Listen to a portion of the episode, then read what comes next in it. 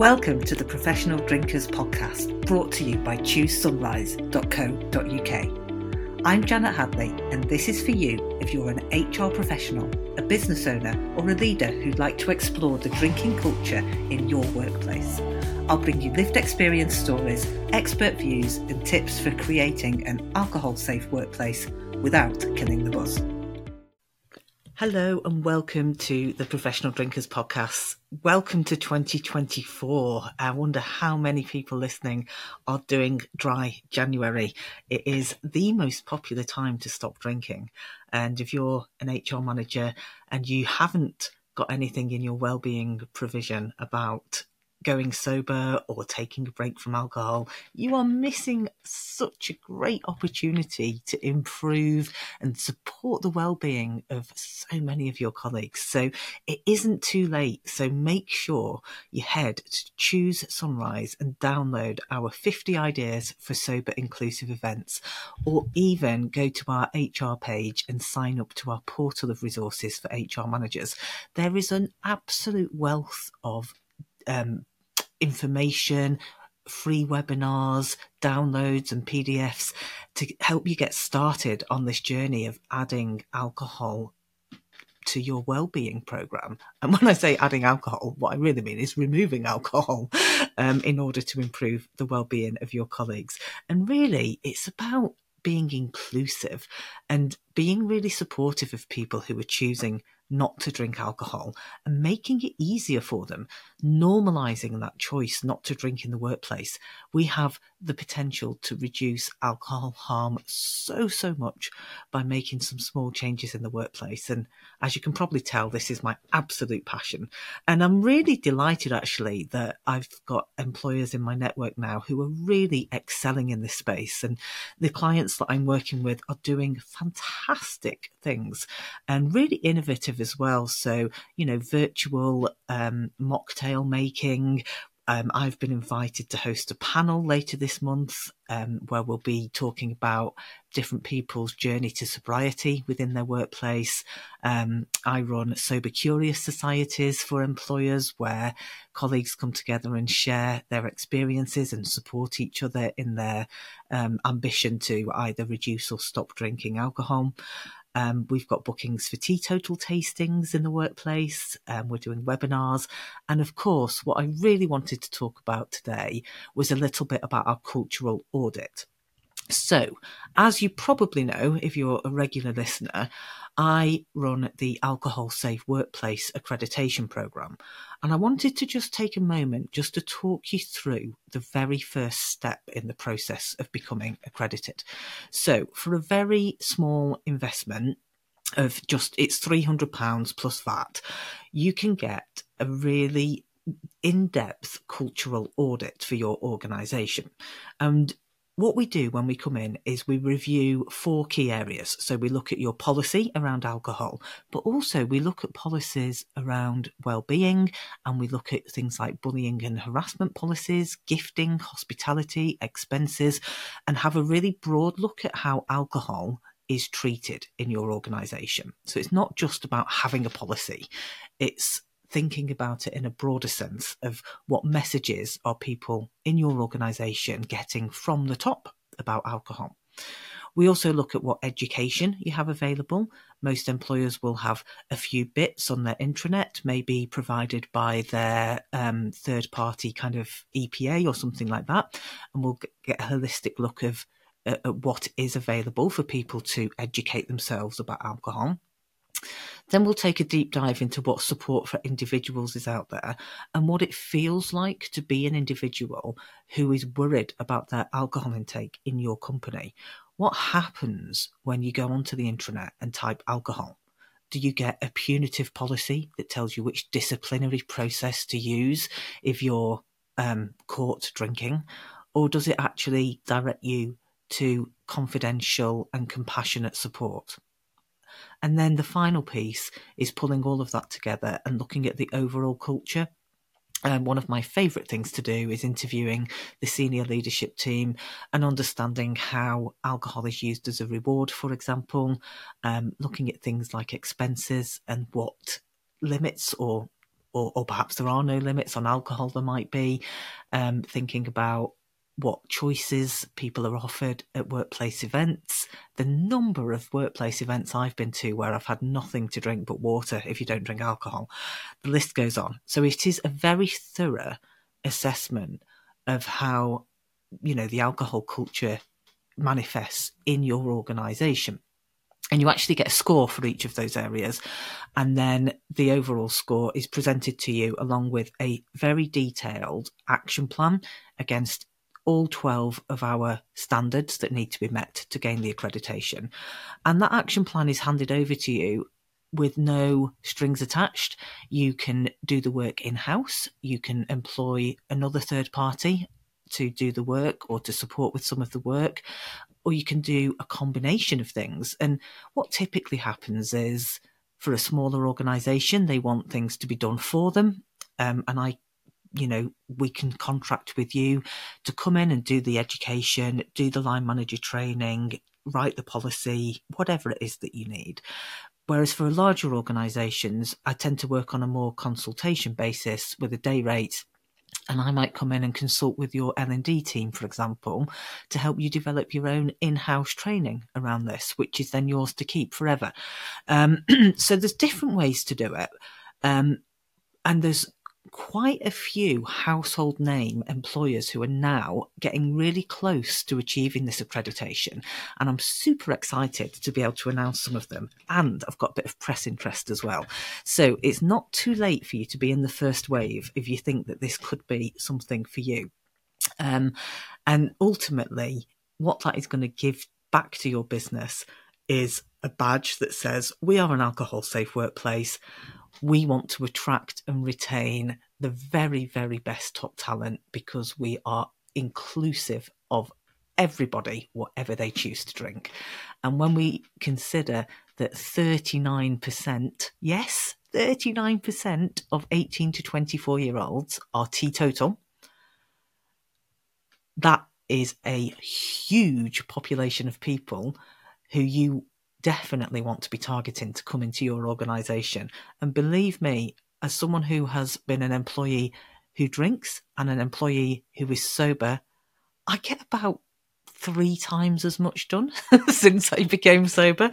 So yeah, I definitely would recommend employing sober people. They will cause you a lot less trouble. Fewer grievances, fewer absences, greater productivity, better mental health, better engagement. I mean, the list goes on. So if that's of interest, get in touch. We've got loads of things going on this year. We've got events upcoming. So the first Friday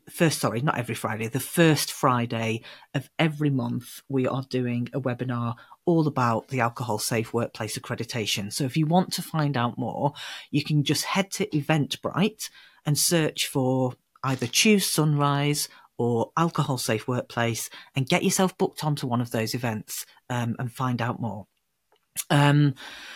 So on to our guest for the day. I'm really, really delighted to welcome Jessa Frances de la Rosa, as she's called. She goes as Jessa Frances, but I love her full name, Jessa Frances de la Rosa. I mean, what a name to grow into.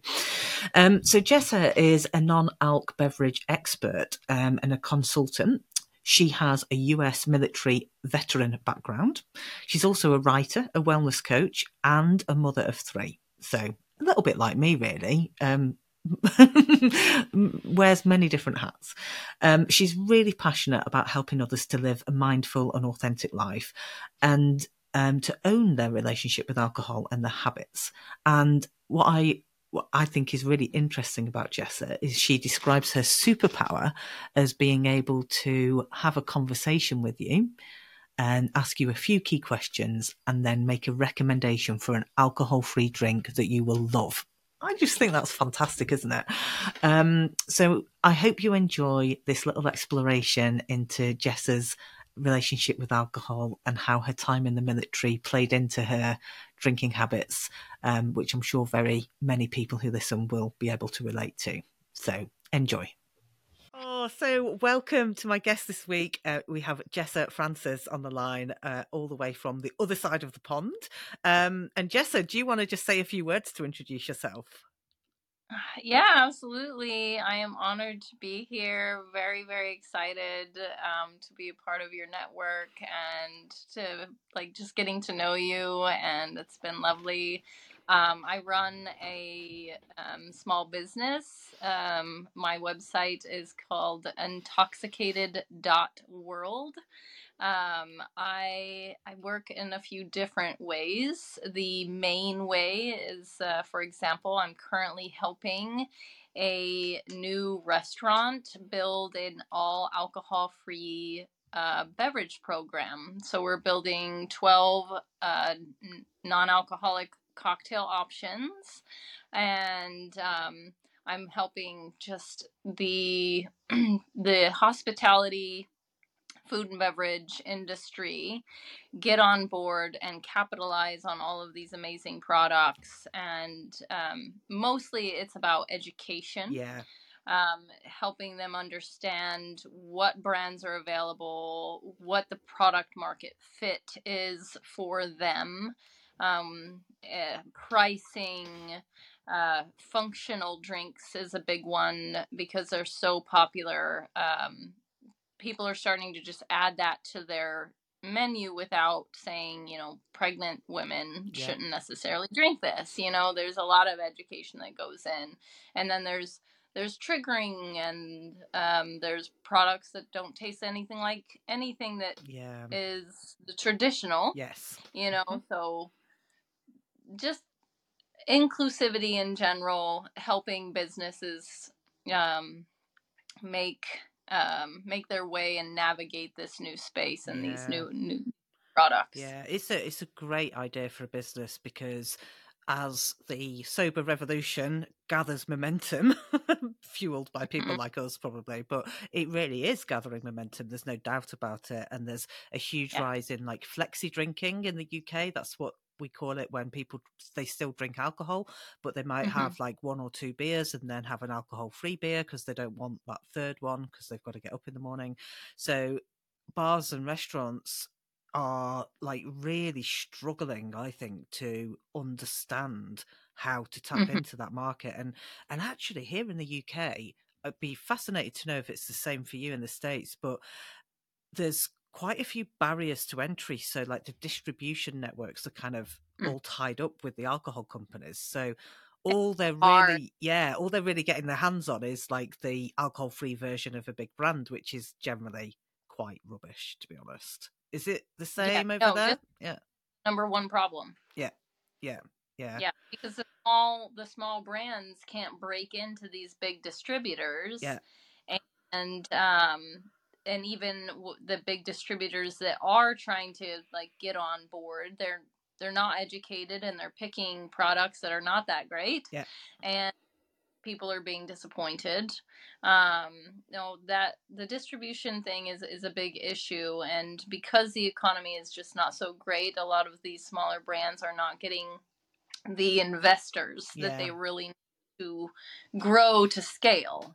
And that's, I see this being a slow, issue, but I do see the light at the end of the tunnel. I do see a complete and massive shift happening by the end of, I would say 2025. I would say most places are going to have a non-alcohol option the same way that there is gluten-free and vegetarian. Yeah, I agree. I think that there definitely will be. I think the question is whether we'll get the benefit of all this huge entrepreneurial outburst that has been in this sector, or whether we're going to end up with the equivalent of what Beck's Blue in the UK, which is literally the worst alcohol-free drink in the world. Not great. Yeah. Well, that's kind of the hard part. Over here, America, as you know, this massive country is filled with people that are still new to this sober, curious, mindful drinking, lifestyle, and all the products and everything. And they're going out and they're trying the one or two options that are there. Yeah. And like distributors have bought in and gotten the, you know, a couple options, and they're like wines that are just grape juice. Awful. They're beers that are just not good. Yeah, watery and pasteurized and ugh, that one spirit, and it's usually like seed lip, and they're like, well, but...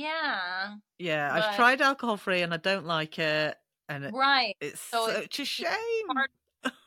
And so that's another part of my business is I actually give free consultations to, you know, one-on-one consumers looking to find their product. Oh, brilliant. So that people can, you know, they'll come to me and say, hey, you know, I traditionally loved margaritas, but I'm afraid it's going to be triggering for me, but I still want something citrusy and fun. And I can easily say, here's the RTDs, here's the spirits, here's a couple different recipes to get you started. Yeah. And because I've tasted and tried, I don't know, 200 products. Oh, well, do you know, I didn't know you did that. And I think, you know, I got a couple of new clients who are doing my 101 Days to Sober course who signed up this week. I was thinking, let's get you to speak to them and get them their, you know, a really good alcohol-free alternative at the start of that journey. It might really help them. That would be amazing. Yes. That's the hardest part, right? Yeah. Non-alcoholic bottle shop sachet, which is it's a big shop. People walk in and they think it's a liquor store. It's full. Yes. Yeah. And people would come in and they would be overwhelmed. Like, where do I even begin? Yeah. And I did a sachet tour, you know, and I've done that tour 1,000 times. So it took them from category to category.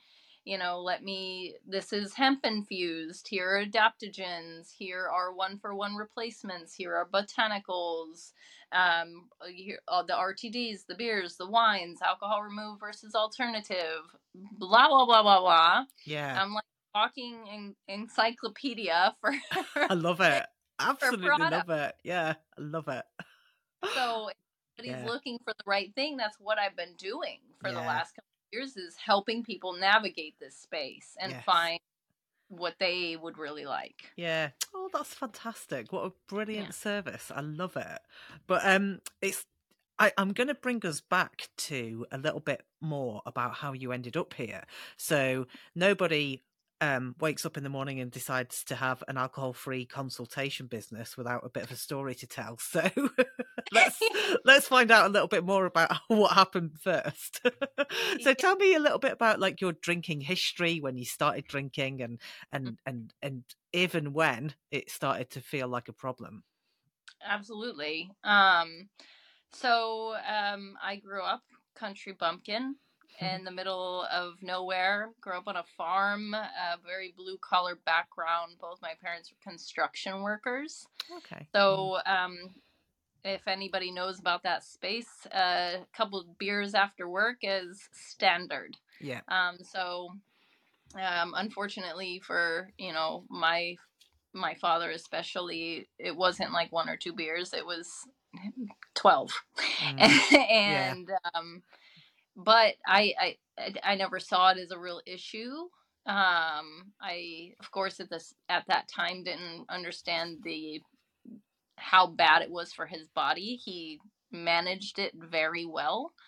And right after high school, I joined the military and got introduced to the military drinking culture. And I'm 18, 2 weeks after high school.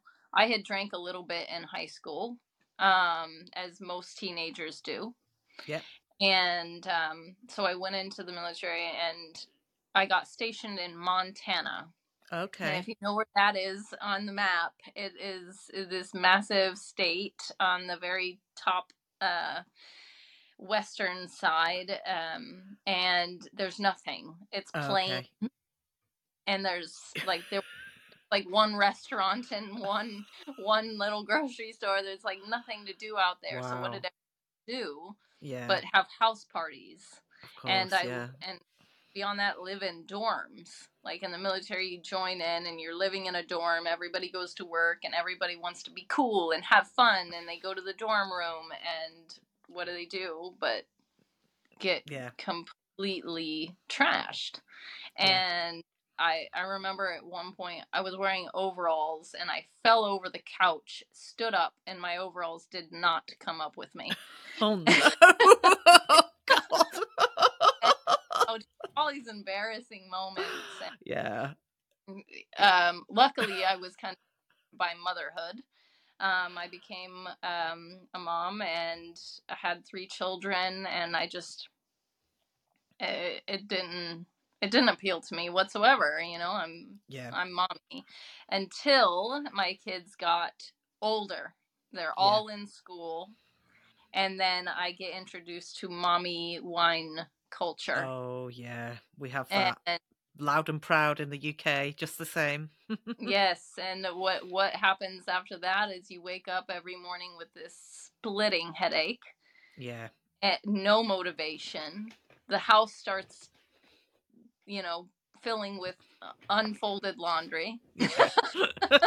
Yeah. Oh yes, I've definitely been there. Yeah, and then you get together with all the other moms and sit outside and complain and drink.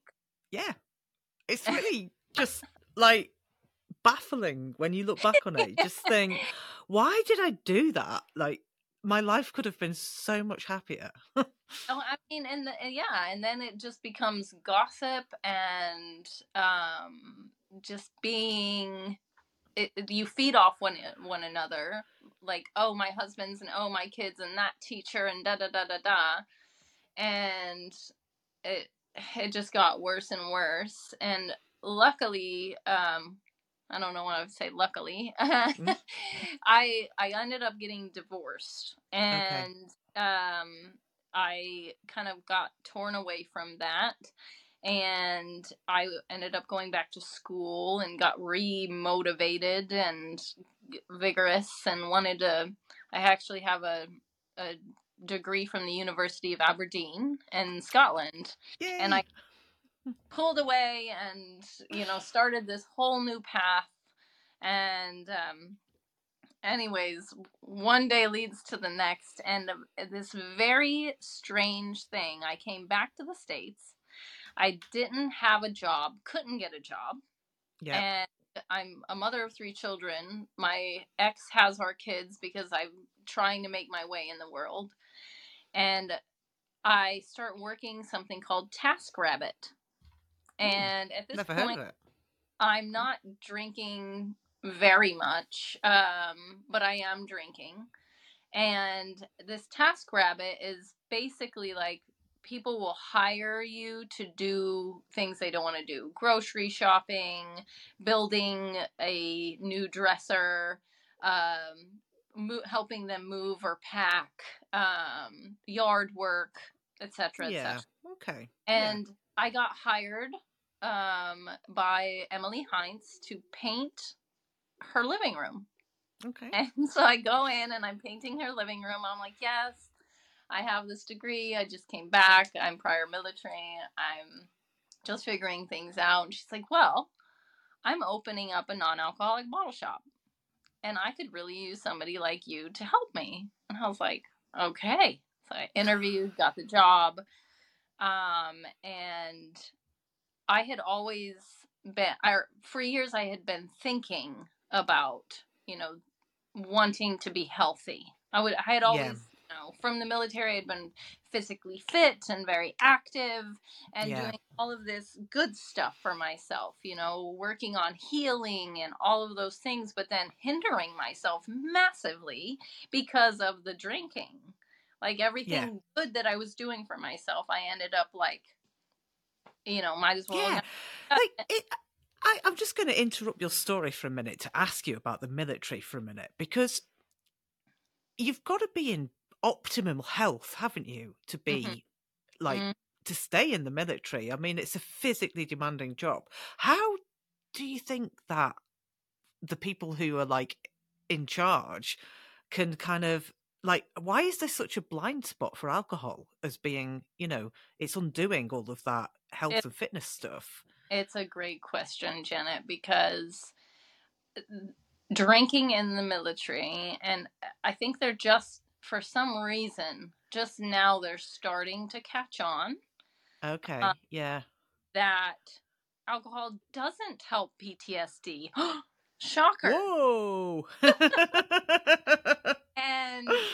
And it's the same thing as, oh, woe is me. I'm so stressed out as a housewife. Let's get together and chat and drink wine. It's the same thing. I've had this horrible long day at work. I'm covered in grime. Get me my beer. Yeah. In the military, I've had this long day. I've gone at it. I've served my country. I've worked out. I've done this. And now let's go have a good time. We deserve it, boys. Yeah. Let's go have our drinks. And it's camaraderie. It's like, let's get together. Let's, you know, and that's my thing about these products is it's taking that excuse where like now I can say, yeah, let's get together. Let's talk. Let's, you know, let's celebrate. Let's socialize, you know, like I want to take celebration and socialization away from alcohol. Yeah. Why does alcohol own it? No, it's wrong, isn't it? Yeah. But alcohol owns all the occasions, the happy ones and the sad ones. You know, have you ever been to a funeral where there hasn't been any alcohol? Or a wedding? It's just everywhere. Oh, yeah. Alcohol, it's just, But that's why. It's because alcohol equals relief. It equals fun. It equals, you know, anything that we think is going to be good, but it's not. Yeah. It's at all, you know, and it's because we get that good feeling at first. Yeah. We do. It's a drug. Yeah, exactly. And it's a drug that has been allowed to be marketed really by some of the cleverest and best marketeers in the world. Because the alcohol companies can afford the best marketers in the world and they're brilliant at it. And if cocaine was marketed to us in the same way, we would all be taking cocaine and saying, it's not cocaine's fault that I feel like shit. It's not that. It's not that. It's anything but that. Just like and that's smoking. We have this sort of, you know, exactly. We're at the same stage that smoking was at in maybe the 1920s or something where, it's gonna, so it's changing though. It really is changing. Yeah. Like the World Health Organization putting out that advice that there is no safe amount of alcohol to drink, right, is the catalyst for change. I think that's going to be a real pivotal moment. Right. Well, because I mean, I think the last statistic that I read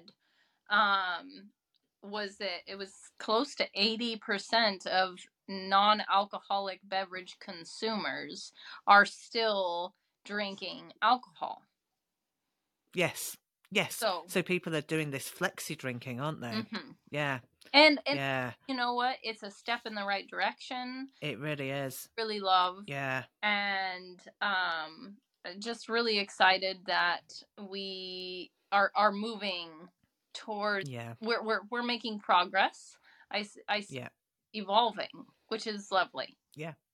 So yes, I agree. For me, I personally am very lucky. I haven't ever had an addiction, but you know, being introduced first to this as a mindful drinker, and you know, like saying how good it is that people are doing this flexi drinking, right? Is because once you get going, I went from drinking just a little less, substitute a little more, to doing it more and more and more. And it got to this point where I was like, why would I have a traditional beer. Yeah. This is better.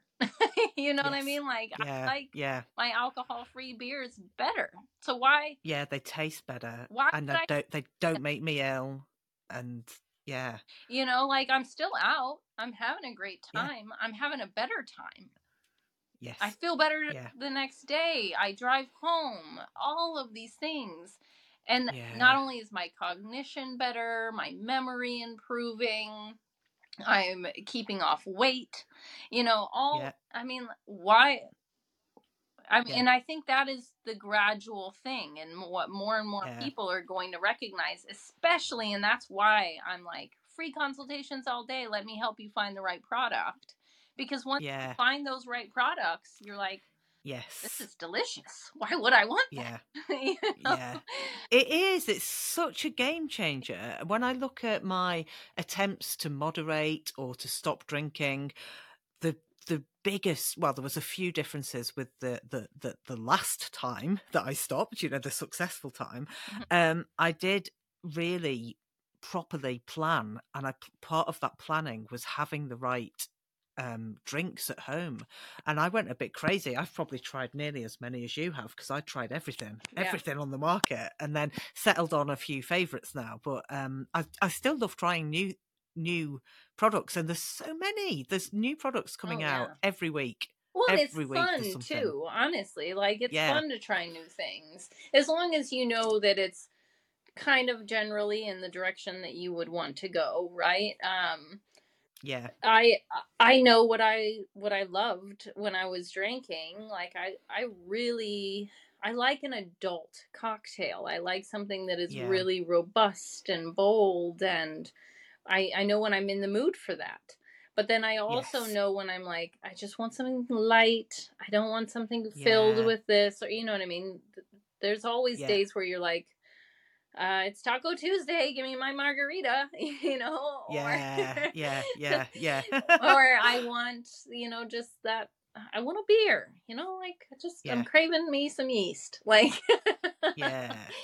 So. Yeah, what have you got a favourite then? Have you got a favourite non-alc drink? Yes, I do. Tell me. I don't believe it's in the UK anywhere, but it's called Rasa Spada. Which is an interesting name. Like, it's rassaspirit.com yeah. is the okay. And if you in my link tree, if you go to my Instagram, intoxicated.world, and in my link tree I have a discount code.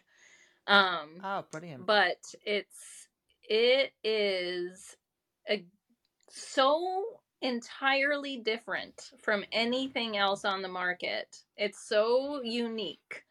And also, it is 100% extracted from plants, and actually does the opposite of alcohol. It right. will not take yeah. away years of your life. It will add to them. Wow. It is so good for brilliant. You. It doesn't have sugar or preservatives or anything bad in it. And I can mix it with the black ginger. I make espresso martinis. Ooh, nice. I can have espresso martini for breakfast. Oh, yes. And it's benefiting my body.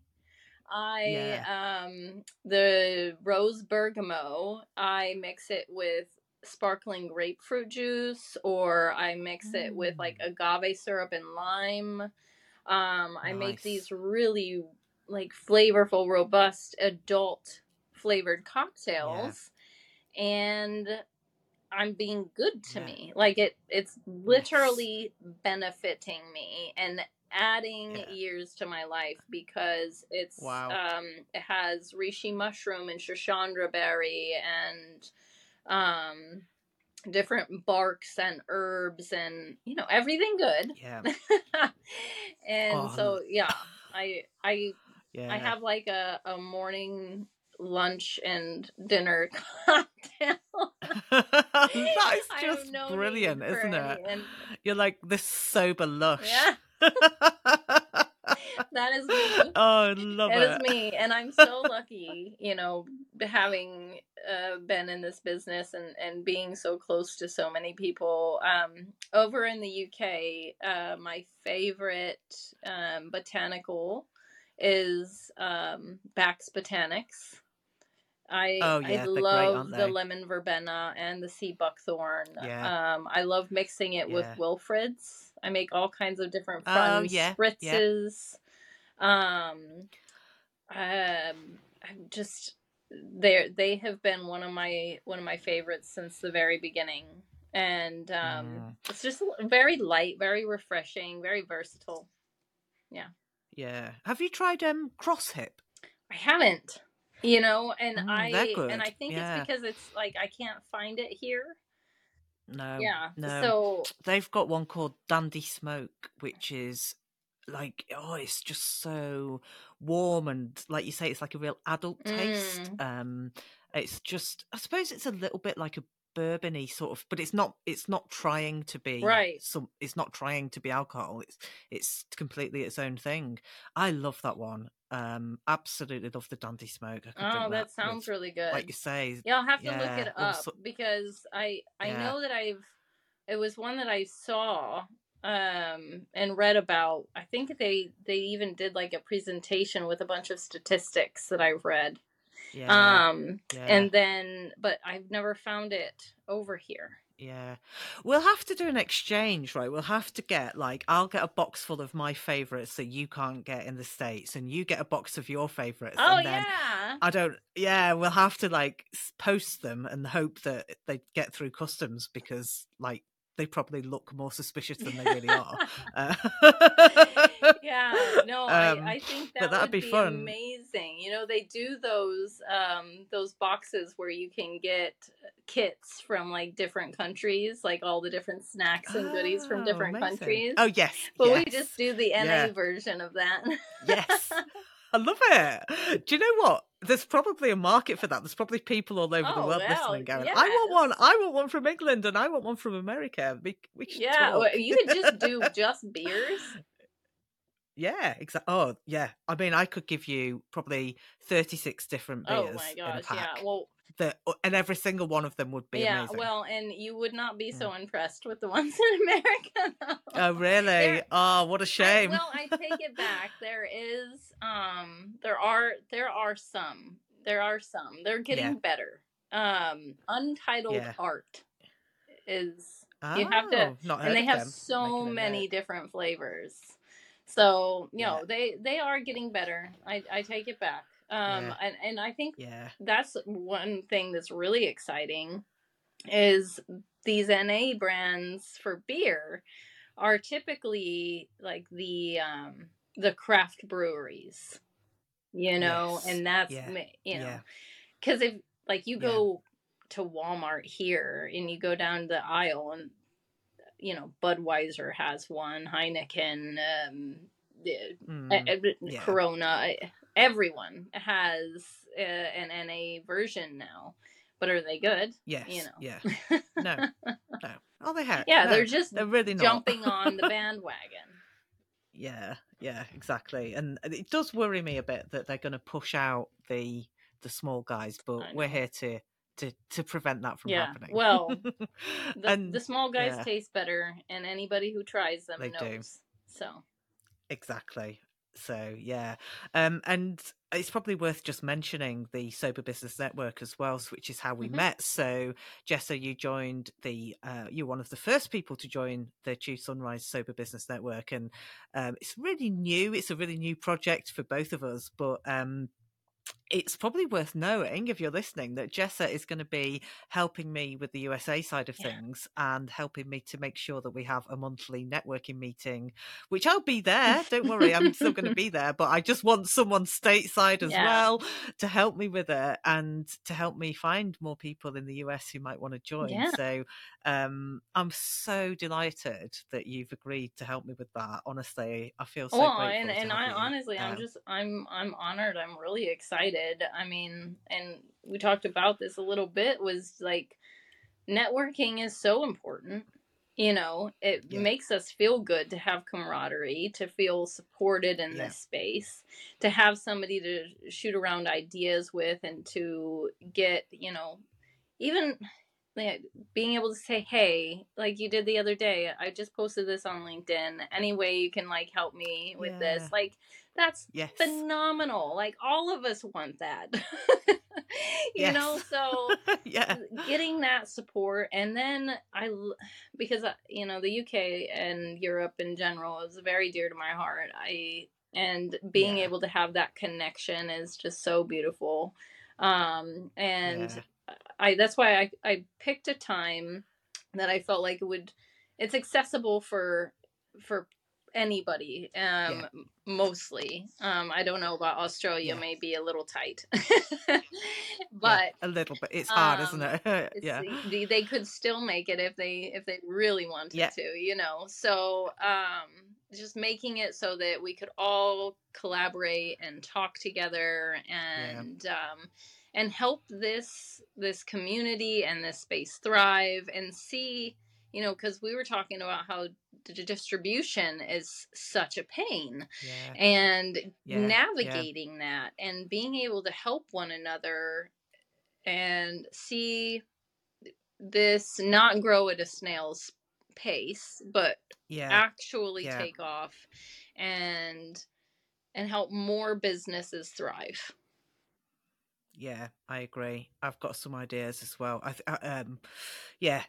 I feel as though as a collective, we're just going to be able to have so much more chance to have influence in this space and to call out some of the, frankly, quite anti-competitive behaviours that are being witnessed by some of the smaller producers and say, it's not okay. Yeah. It's really not okay. Yeah. So, well, and, you know, one of the things that... Who knows what might happen. I was told when I first entered the space was, you know, I was approached by people in the alcohol world and, you know, in the distribution space. And they were just like, it's so competitive. It's so cutthroat. It's just kind of toxic. And I love that in this sober community, the brands are working together. They're collaborating. They're, you know, like... Yeah, they're helping one another. Yeah. And that was my experience as well. Like everybody was just so kind and loving and supportive and everybody was doing this from the heart, which made such a huge difference. They're not doing this. Yeah. We all want to feed our families, of course, but we're doing this because it's a passion project, right? Yeah. And they want to see a need, fill a need, actually. And it just makes you feel good about the world. And as we grow, I could see a shift happening there. And we want to make sure that we're maintaining this good feeling, right? We don't want to commercialize this to the point that it turns right into something negative. Yeah, exactly. Yeah. But it's in a beautiful place, and it's such a wonderful community to be a part of and to be able to influence. So I think we were saying just before we started recording that we both feel this sense of being on the brink of something really quite transformational, and it's such an exciting place to be. Yes, so, on the cusp of watch this. Yes, on it's like the cusp of glory, and I mean it's just like something wonderful is in the works. On the horizon, it's like the waiting for the sunrise. It is, which I love your name. Yes, Raisa. Choose Sunrise. Thank you. So. Oh, thank you. And I must finish by asking you what your favourite book is and why, because I have to ask all my guests this question. I have my master's degree in creative writing in English. I am an avid reader and a lover of literature. Yeah. And I sadly say that I have no favorites. I don't have a favorite movie, a favorite color, or a favorite book. However, I'm currently reading this beautiful book called The Soul of Money by Lynn Twist, and I highly recommend it. It is not about, I mean, there is definitely some spirituality in there, but it talks about how money is this man-made thing. There wouldn't, we created this, you know, and there's cultures that don't have any money and they're living perfectly fine and perfectly happy, you know, and it's just, it's a perspective. Which I love. Yeah. I love anything with a perspective. There's a lot of memoir, you know, personal story where she shares like her time. She fundraises to help, you know, places find clean water and food and the fight against hunger and things like that. And she has been in every space from the lowest slums of India to the biggest mansions and people who have billions and billions of dollars, and realizing that money doesn't help happiness in the big scheme of things. And but yeah, beautiful book, highly recommend it. I love that. I became quite fascinated by this concept of money being completely man-made when I was doing my A-levels, which is like in, you know, like your college years. Oh, you know, because you went to Aberdeen University, you know what an, you know what an A-level is. And I was doing economics, and I learned that when, you know, when money was first created, it was backed by gold. So you could always go to the bank and swap it for the gold that the paper represented. And that's not true anymore. And so therefore, what the hell is it? And it kind of blew my mind. It was like, it's just, it's not real. It's like numbers on spreadsheets in computers. It's not real. And so I read about, you know, the awful, awful revolution in Cambodia, the Pol Pot years. One of the things that happened in that revolution is that, like, all of the bank records were kind of deleted. Like, so nobody, there was just no, like, there was just no money. Like, nobody could go to the bank and get their money out ever, and it reset the whole country to kind of the same level. And I just think that's a really, it's obviously horrific things happened in that revolution, but what a lesson about what money really is as well. It has no soul, I presume, is the conclusion. Spoiler alert, The Soul of Money. Well, what's interesting even from that is we all have a money story, right? And beyond alcohol-free space, I also work as a mindset coach, and I help people realize that the way you think about world, and the way you think about drinking, the way you think about money, the way you think about anything is based off of a ingrained dogma or story that you have been taught throughout your life. And so that's what you have to kind of ask yourself. What is my alcohol story? What is my money story? What is my, you know, story as a female? And what does that represent for me? You know, all the things, right? Anything in life. Yeah. Yeah. So it's getting back to that, like asking yourself and becoming self-aware so that you can tackle all of these different and navigate all of these issues, you know, because we're living in a space that's filled with depression and anxiety and feeding off social media. You know. Yep. Yeah. We have to connect with ourselves. Yeah. It sounds like a very grounding piece of reading. I'm going to look that up, and hopefully I can get it here in the UK. But yeah.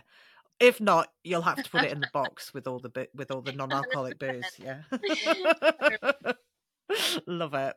Yeah, and I'll return a book of mine. I'll have a look round, see what I think you'd enjoy. I'll definitely have something. Oh, I would love it. Book exchange. I love it. Oh, thank you so much for being my guest, Jessa. It's been such a pleasure to meet you and to chat with you. And I will make sure that all of the links to intoxicated.world and also to your Linktree and to the Rasa Spirit and the discount code, I'll make sure that all of that is in the show notes. My Substack, I write about all of this.